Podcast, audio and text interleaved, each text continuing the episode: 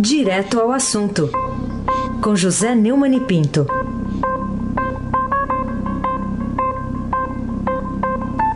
Oi, Nêumanne, bom dia. Bom dia, Raí Sena Back, o craque. Bom dia, Carolina Ercolin, tintim por tintim. Bom dia. Bom dia, Afrânio Vanderlei e o Pedalinho. Bom dia, Diego Henrique de Carvalho. Bom dia, Laci Biasi. Bom dia, Clã Bofinha, Manuel, Alice Isadora. Bom dia, ouvinte da Rádio Eldorado 107,3 FM. Aí se abate o craque. Nêumanne, vamos para a manchete do Estadão hoje, que diz que Bolsonaro quer votar reforma da Previdência este ano. Você acha que é produtiva a viagem do presidente eleito a Brasília na semana que vem para conversar com o presidente Michel Temer para cuidar disso? A reforma da Previdência é apenas um dos inúmeros nós górdios que existem na questão das contas públicas no Brasil. Na verdade, as contas estão muito difíceis de fechar. Só que a reforma da Previdência é a necessidade número um, é prioridade total. Só que eu tenho repetido isso aqui, mas vale a pena. Não adianta discutir uma reforma que mantenha privilégio. O povo não vai aprovar. De qualquer maneira, o que é necessário agora é destravar mesmo essa Previdência meia-boca aí que foi proposta pelo governo do Temer, para ver se antes da posse o Congresso aprova.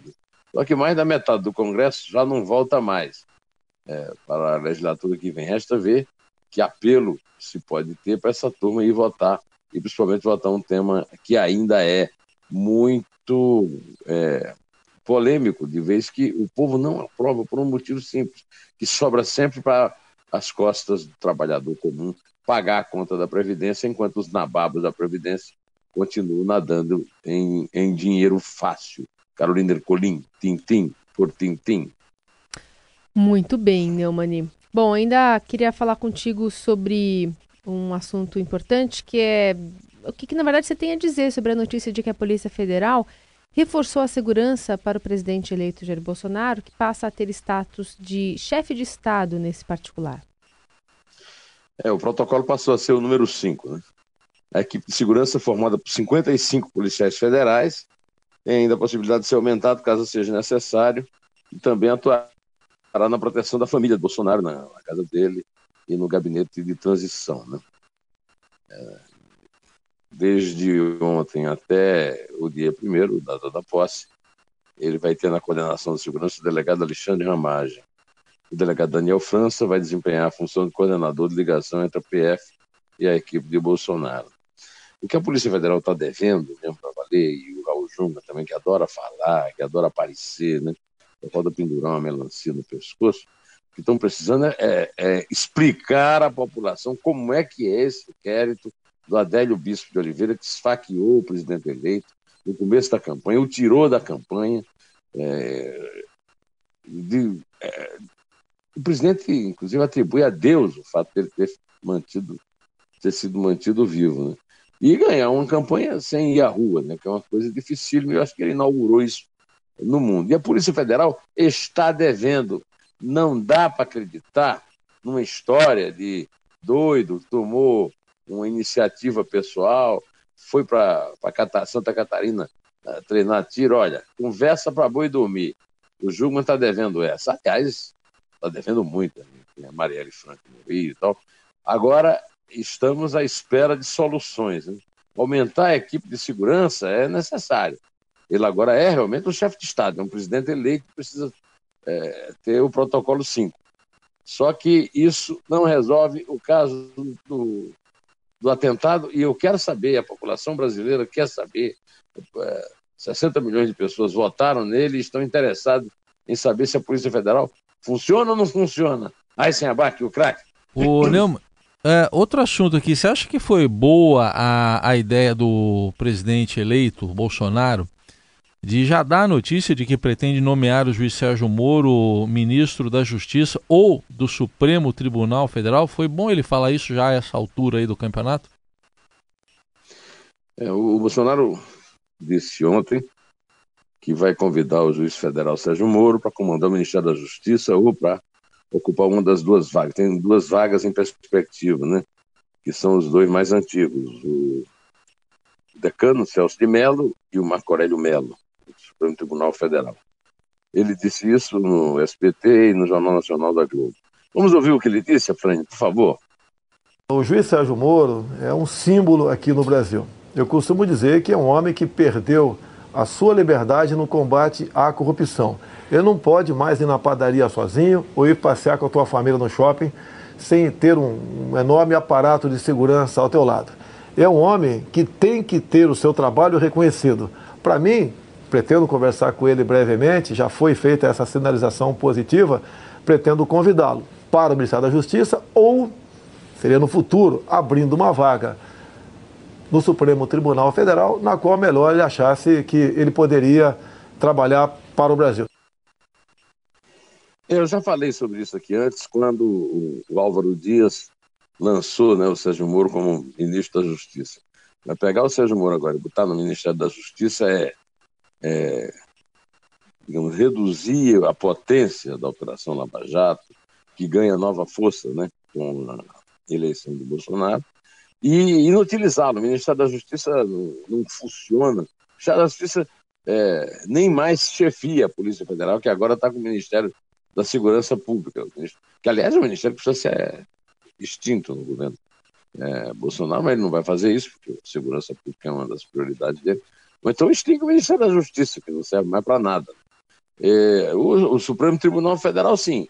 O Supremo Tribunal Federal precisa de um juiz como Sérgio Moro, porque está cheio de ministros lá fazendo acordo com Deus e o mundo, propondo pacto, mas sem sequer prestígio. Opa, perdemos a conexão com o José Nêumanne Pinto, que falava sobre o juiz Sérgio Moro. Vamos ver se retornou. Oi, agora sim, agora estamos ouvindo você, Nêumanne. Eu estou ouvindo sua voz, a sua bela voz. Agora que deu uma picotadinha. Deu aquela picotada. Então, é como aquelas danças em clubes de antigamente, que para você dançar tinha que picotar. Então, o Supremo, sim, o Supremo precisa de um juiz como Sérgio Moro. Agora, tem que ver, eu não tenho aqui agora as datas das aposentadorias do Marco Aurélio e do Celso de Mello, que foram adiadas pelo pacote que aprovou a famosa emenda da Bengala naquelas pautas bombas do Eduardo Cunha. O Sérgio Moro não descarta, segundo o BR-18 hoje, integrar o governo. Segundo o reportagem do Globo, o coordenador da Lava Jato admitiu que cogitaria um convite para ser ministro da Justiça e aceitaria de bom grado a indicação para o Supremo. A possibilidade de ir para o governo seria mais rápida. A próxima vaga do STF está aqui, ó, só vai ser aberta em 2020, com a aposentadoria de Celso de Mello. E Moro parabenizou, deu parabéns a Bolsonaro pela eleição ainda no domingo. E o Carolina Ercolin, tintim por tintim. Bom, por que o candidato do PT, Fernando Haddad, demorou um dia para cumprimentar o adversário vencedor, Jair Bolsonaro, e não fez pessoalmente, né? Também não foi numa ligação, mas foi pelo Twitter, numa mensagem direta e reta, né? Quer que eu diga como é que foi a mensagem, Carolina? Eu falo. Vai. Presidente Jair Bolsonaro, desejo-lhe sucesso. Nosso país merece o melhor. Escrevo essa mensagem. Rapaz, que professor ruim de português teve o Haddad lá na sua formação. Escrevo essa mensagem. O Haddad é esta, viu? Esta. Você está se referindo à mensagem? Esta. Eu sei que não é fácil essa e esta, mas qualquer aulinha de português resolve isso. Uma aulinha de gramática resolve. Hoje, de coração leve, com sinceridade, para que ela estimule o melhor de todos nós, boa sorte. Bom, cumprimento o Haddad pela feliz ideia de mandar a mensagem. Mas as pessoas civilizadas telefonam, olha, presidente, boa sorte, é o presidente de todos os brasileiros mesmo. E o editorial do Estadão hoje, inclusive, está elogiando a atitude do Bolsonaro de logo no começo partir para o desarmamento dos espíritos. Pode ser até que o Haddad tenha resolvido fazer essa mensagem, apesar do erro de português, depois de ter tomado consciência disso uma noite, conversando com o travesseiro, né? Ou então dormindo, não será que ele dormiu? Bom, isso não me interessa, né? O certo é que, no fim, ele corrigiu o erro de não cumprimentar o adversário, que é uma coisa mais até do que institucional, é uma coisa de educação pessoal, que a mãe da gente... Agora, o Haddad tem um problema, ele não é o candidato, ele não foi o candidato. O candidato é o Lula, então ele tem que esperar a autorização do Lula, alguém tem que ir lá a Curitiba, conversar com o Lula na cela, para poder fazer isso que ele fez, né? É o que eu acho. Aí se abate o craque. Vamos lá, agora eu vou abordar este assunto com você. É a manifestação lá do presidente do Supremo, o ministro Dias Toffoli, que lançou a ideia de um pacto nacional entre os três poderes da República, e ele voltou a se colocar à disposição de Jair Bolsonaro na ocasião em que cumprimentou o presidente eleito pela vitória, né? Que motivos ele teve para fazer isso, hein? Ele disse que deseja aos candidatos eleitos, Jair Bolsonaro e General Mourão, os votos de que atuem com a responsabilidade necessária para o desempenho da elevada missão de presidir a nação brasileira. Quer dizer, o Toffoli é um sujeito ousado, né? Primeiro, fica, olha, vê se faz as coisas direito, né, senhor presidente, né? Antes da eleição, 2 dias antes, ele tinha soltado um documento propondo um pacto entre os três poderes. O meu artigo desta semana no blog é "Sem pacto, por favor". O Brasil não é um país dividido. O Brasil decidiu muito majoritariamente, 10 milhões de votos de margem, qual é o destino que o Brasil quer. E a população não quer saber de pacto. Ao votar no Bolsonaro, o cidadão brasileiro jogou o acordão no lixo. Tinha um acordão lá. Aliás, o Geraldo Alckmin foi se meter, né? Vários derrotados andaram criticando o Bolsonaro pela entrevista. Eu também não gostei da referência que ele fez à Folha. Rapaz, quem é o Geraldo Alckmin com 4,5% de voto, rapaz? Vai para casa, vai lá para Pindamonhangaba. É que sujeito mais intrometido, não entendeu nada até agora, né? E uma das coisas foi essa. Ele fez um acordão lá com o Centrão e a população o rejeitou. Agora vem o Toffoli propor pacto. A sugestão que eu faço no meu artigo, Carolina, é a seguinte: o povo já escolheu, o presidente da República vai executar as leis e governar a União. O Poder Legislativo vai fazer as leis. E o Supremo Tribunal Federal, que eu chamo de Suprema Tolerância Federal, tem que ver se isso tudo está dentro do escopo da Constituição. Se eles não tiverem lá a Constituição, porque parece que não tem, porque, por exemplo, 5 deles lá acham que o artigo 52 da Constituição proíbe de prender, a não ser após o trânsito em julgado, que seria uma jabuticaba, e não está escrito isso. Está escrito exatamente que ninguém pode ser considerado culpado. E considerar culpado é uma coisa, ser preso é outra. E eles não sabem ler, ou não tem Constituição, mas eu me lembro de ter visto, até com você aí, com a Carolina, no estúdio da rádio, pela televisão, a imagem da Constituição na mesa do Bolsonaro. O Bolsonaro podia comprar outra e mandar essa para eles. E o que o Brasil espera é que cada brasileiro cumpra o seu dever. Aliás, citando um chefe militar da preferência do nosso presidente eleito, Carolina Ercolin, tintim por tintim. Quais são os motivos para os conflitos, Nêumanne, registrados em vários campos universitários do Brasil, agora que a eleição já aconteceu e não há mais o que discutir sobre a sucessão presidencial? É verdade, não há mais o que discutir, então também não há mais o que brigar, né, Carolina? Não tem mais por que está brigando. Então, o Bolsonaro disse claramente várias vezes, desde domingo até hoje, que ele é o presidente de todos os brasileiros e que o Brasil precisa muito se unir, né, para enfrentar uma barra pesadíssima. Nas universidades, houve um conflito aí nesses dias, porque há umas faixas lá ridículas sobre fascismo, e a universidade era o último lugar do mundo que tinha que ter faixas sobre fascismo, porque fascismo pode ser instrumento de estudo na história. Tem nada a ver com a realidade brasileira hoje. E a universidade, mas a universidade está realmente é muito ideologizada, toda a vida é realmente em torno da ideologia, a universidade não podia ficar fora.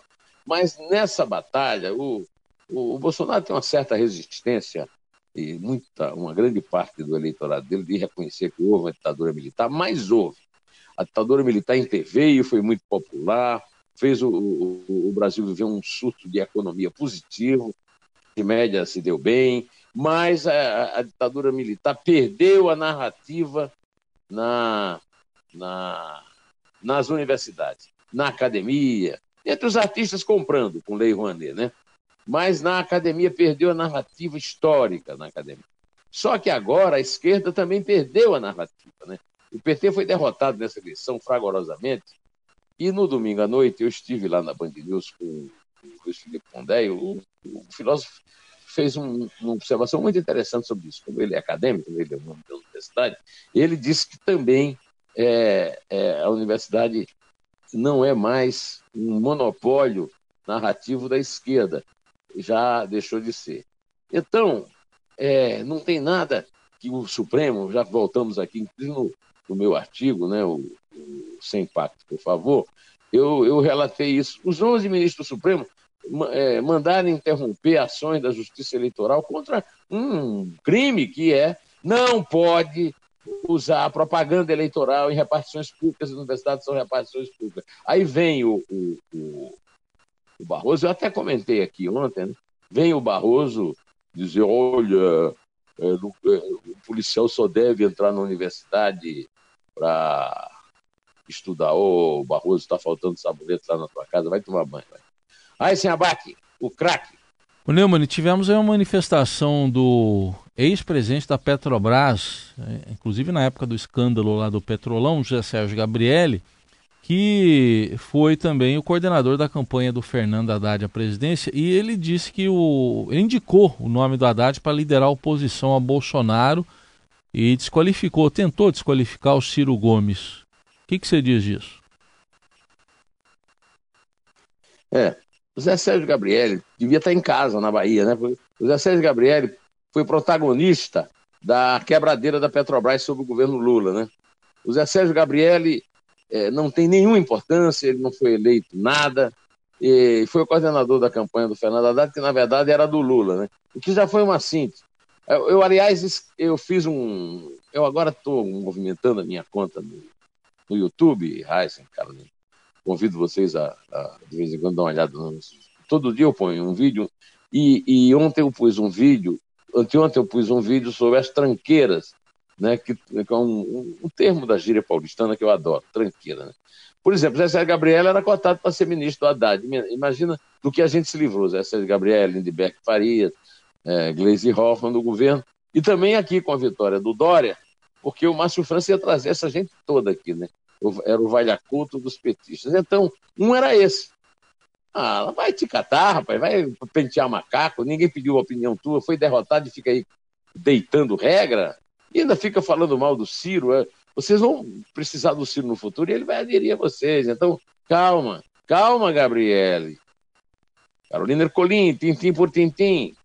Vamos falar sobre esse telefonema do ex-governador aqui de São Paulo e candidato derrotado à presidência, Geraldo Alckmin, que cumprimentou, afinal de contas, o seu ex-pupilo e agora desafeto, né, João Dória.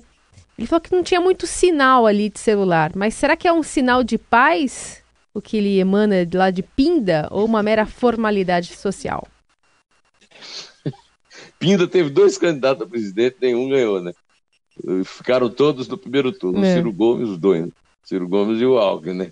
Agora, o Alckmin realmente... Não foi ele que elegeu o Dória, não, prefeito. Ele impôs o Dória como candidato do PSDB e o Dória ganhou a eleição. Vamos impor as coisas como são. O Alckmin, até de ganhar a eleição, ele é bom aqui, era bom antigamente aqui para ganhar a eleição em São Paulo, né? Bom, depois foi o sinal de paz, né, de cordialidade do Alckmin, o Dória falou, deu uma entrevista, está na primeira página do Estadão hoje, dizendo que o PSDB vai ter que votar para colocar, vai ter que mudar para ter que colocar gente que tem voto lá, né? É preciso ter todo respeito com quem tem voto. Eu estou absolutamente de acordo com ele, né? A sintonia na política é com a população que votou, que representou a sociedade brasileira. Eu, aliás, estou preparando um artigo no Estadão que estou dizendo que eu sou demos, não sou cracia, eu sou povo, não sou governo. Então, os que têm voto têm de estar representados majoritariamente na executiva nacional, né? Agora, como o Alckmin não tem mais importância nenhuma, e devia estar já recolhido lá em Pinda mesmo e ficar por lá, eu vou pedir ao Afrânio, para antes da gente encerrar, a gente tocar um áudio em que o João Dória disse que vai pagar o melhor salário de advogados que defenderem policiais que matarem bandidos. E ele falou isso ao lado do coronel Telhada, do PP. Toca aí, o Afrânio. E o que vamos acrescentar, isso sim, é assistência jurídica. Me constrange saber que um policial militar, independentemente da sua graduação, está defendendo a população na rua, mata um bandido, tem uma situação qualquer que ele se defendeu e defendeu o cidadão, e ele depois, num processo, ainda tem que pagar o advogado para ele defender. Não, nós vamos colocar, e não é advogado de graça de OAB, não. Não tenho nada contra a OAB e nem advogado que advoga estagiário ou pós-estagiário. Será advogado pago pelo Estado, e os melhores. Ih, vai estar cheio daqueles advogados que se dizem juristas que apoiaram o Haddad, doido por esse novo emprego aí que o Dória está criando. Mas cerrou nosso tempo e chegou a hora de Carolina Ercolin nos conceder a graça de nos iniciar a nossa contagem de retirada. Com um sinal bom, né? O sinal tá bom, Carolina? Tá ouvindo? A minha voz tá boa. Eu tô fazendo uma piada com o Geraldo Alckmin. Ah, o sinal do telefone do Alckmin estava... O sinal dele que interveio aqui na nossa... Sabe o que aconteceu com o telefone lá do ex-governador, ô Nêumanne? Tava ruim pra chuchu o telefone. Ah, tava ruim pra chuchu? Tava. Ah, tá certo. Você gosta de picolé de chuchu? Nunca experimentei. Nunca experimentou, não, né? Nem eu. Não. Vamos lá. É 3. É 2. É 1. Em pé.